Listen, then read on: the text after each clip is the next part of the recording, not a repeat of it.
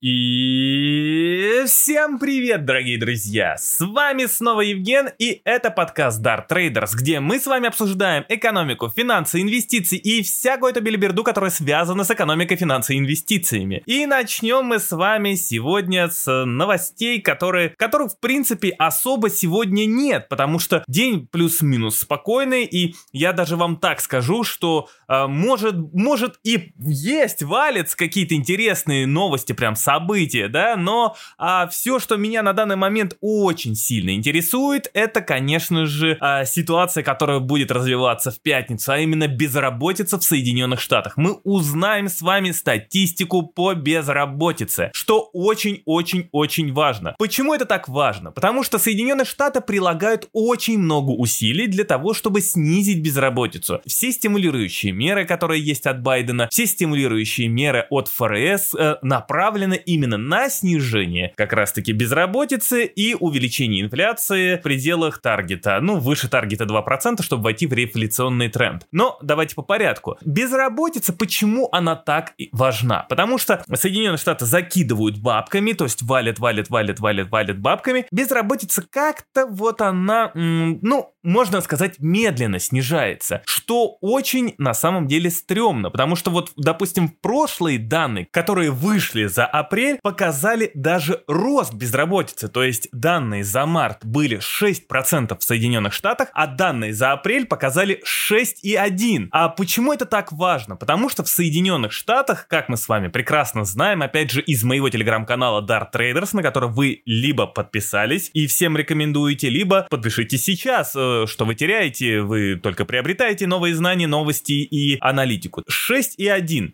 э, выросло, то есть с марта э, с 6 до 6,1, хотя прогнозировалось наоборот снижение даже до, до 5,9. Апрельские данные, э, вот, в общем, они прогнозировались, да. Почему это прям такой вот стрёмный стрём? Потому что инфляция в Соединенных Штатах растет, безработица не снижается. И даже есть данные, которые показывают, что безработица растет а это прямой путь к стагфляции. Ну, то есть, знаете как, до стагфляции Соединенным Штатам на самом деле далеко, но очень много сейчас как раз-таки аналитиков нагнетает о том, что стагфляция совсем близко, что вот-вот уже можно к ней прикоснуться. И если данные за май покажут нам как раз-таки тот самый рост безработицы или хотя бы э, какой-то медленное снижение безработицы, то есть если вот она 6,1 и она будет 6, то это может как раз-таки, ну, напугать рынки, когда на данный момент прогнозируется 5,9, что будет. А мой прогноз это вот 5,9, 5,8. Э, я уже неоднократно говорил в своем телеграм-канале и также, по-моему, в подкастах тоже, в подкасте говорил, а, но не суть.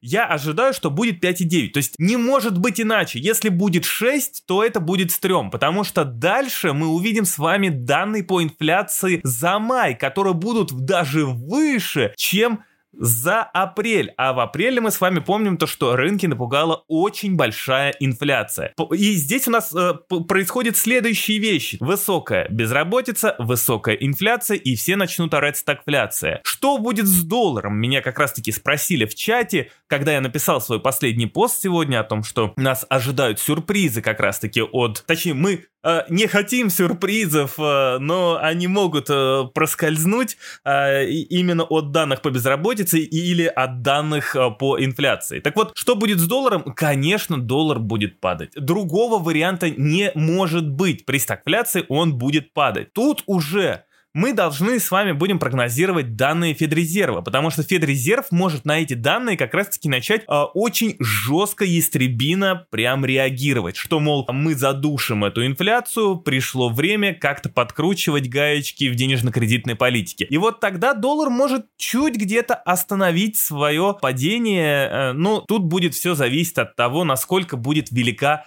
та самая проблема именно со стагфляцией, Хотя ее и быть не может, но э, пока что быть не может, но так будут говорить все аналитики, так будут говорить все СМИ, и это будут нагнетать, нагнетать, разгонять. Естественно, это будет пугать рынки. И я неоднократно предупреждал, что нас ожидает сильное падение. Именно падение из-за того, что мы с вами увидим огромнейшие и высокие данные по инфляции. Но самое главное сейчас, чтобы безработица показала уверенное снижение. Если уверенного снижения в безработице не будет, то будет прям жопа, жопа, жопа. То тогда рынок рынки очень сильно упадут. Но если безработица будет примерно, да, там, а, а, равна прогнозам, то рынки все равно упадут, но не так сильно. Я, между прочим, о том, что инфляция в Соединенных Штатах вырастет очень сильно, примерно вот где-то в мае, то есть в конце весны я говорил. Это я, я об этом говорил еще зимой. Э, также я прогнозировал, что самый жесткий месяц, да, может оказаться как раз-таки, ну вот я э, май думал, что будет, но как видим, что все переносится прямо на июнь, и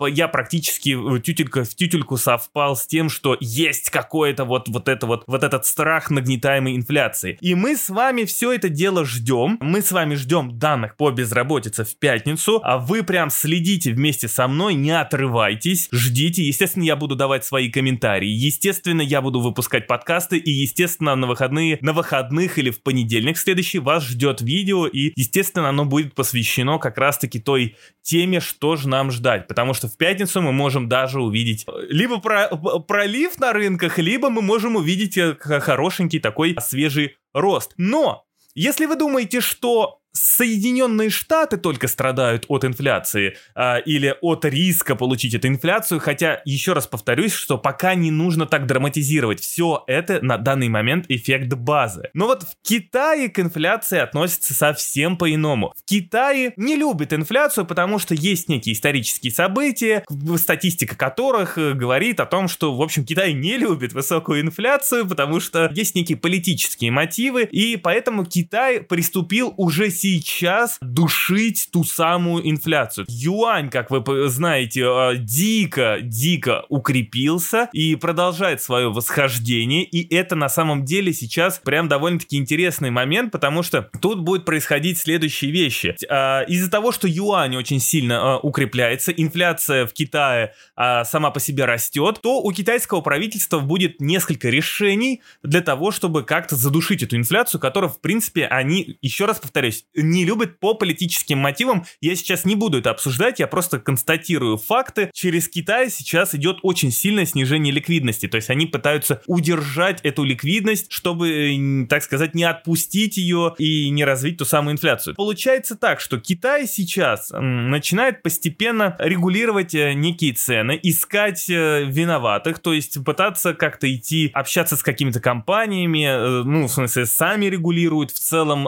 цены на... Ну, мы с вами прекрасно знаем, что Китай в последнее время а, пытается жестко регулировать цены на сырье, особенно там на металл. Суть в чем? А, значит, сейчас очень важный момент, потому что из-за роста инфляции Китай будет регулировать цены, а, чтобы цены не росли и не росла инфляция. И тут либо на себя будут брать все это дело производители, чего-либо, то есть, э, грубо говоря, они не будут закладывать э, все это в цену, а будут нести некие убытки, либо снижать свою прибыль. Либо, ну, тогда здесь остается следующее, что все-таки производителям придется повышать цену, что поднимет инфляцию. Либо у Китая есть еще один выход, это юань. То есть, если юань продолжит дорожать, в принципе, инфляция сама по себе начнет снижаться из-за того, что импорт станет чуть дешевле, то тогда, ну, как бы инфляцию они смогут сдерживать. Но будет следующая проблема. Из-за того, что юань станет дорогой, да, импорт станет дешевле, производители смогут накапливать продукцию, но экспорт снизится. Если снизится экспорт Китая и в целом производство Китая, то может пострадать общая мировая экономика. В целом, если Китай не будет никак реагировать сейчас или будет перекладывать, так сказать, если производители в Китае будут перекладывать, так сказать, издержки на потребителя, то есть увеличивать цены на свою продукцию, то тогда Китай будет неким экспортером инфляции, потому что, да, как мы с вами прекрасно знаем, Китай это продает всем все и вся. Из-за того, что в Китае начнут расти цены на продукцию, то а, весь экспорт а, начнет расти в цене. И тогда в, остальных странах тоже продолжится а, рост инфляции. То есть сейчас очень интересный момент во всем мире, потому что, а, ну, это прям, это прям фантастика. В удивительные времена мы живем. В прошлом году была ужаснейшая пандемия пандемии, а сейчас идет какая-то очень интереснейшая инфляция. Ну а на этом у меня все, дорогие друзья. И я надеюсь, мы услышимся с вами завтра, если, естественно, будет что-то интересное. Все, всех обнял, до новых встреч!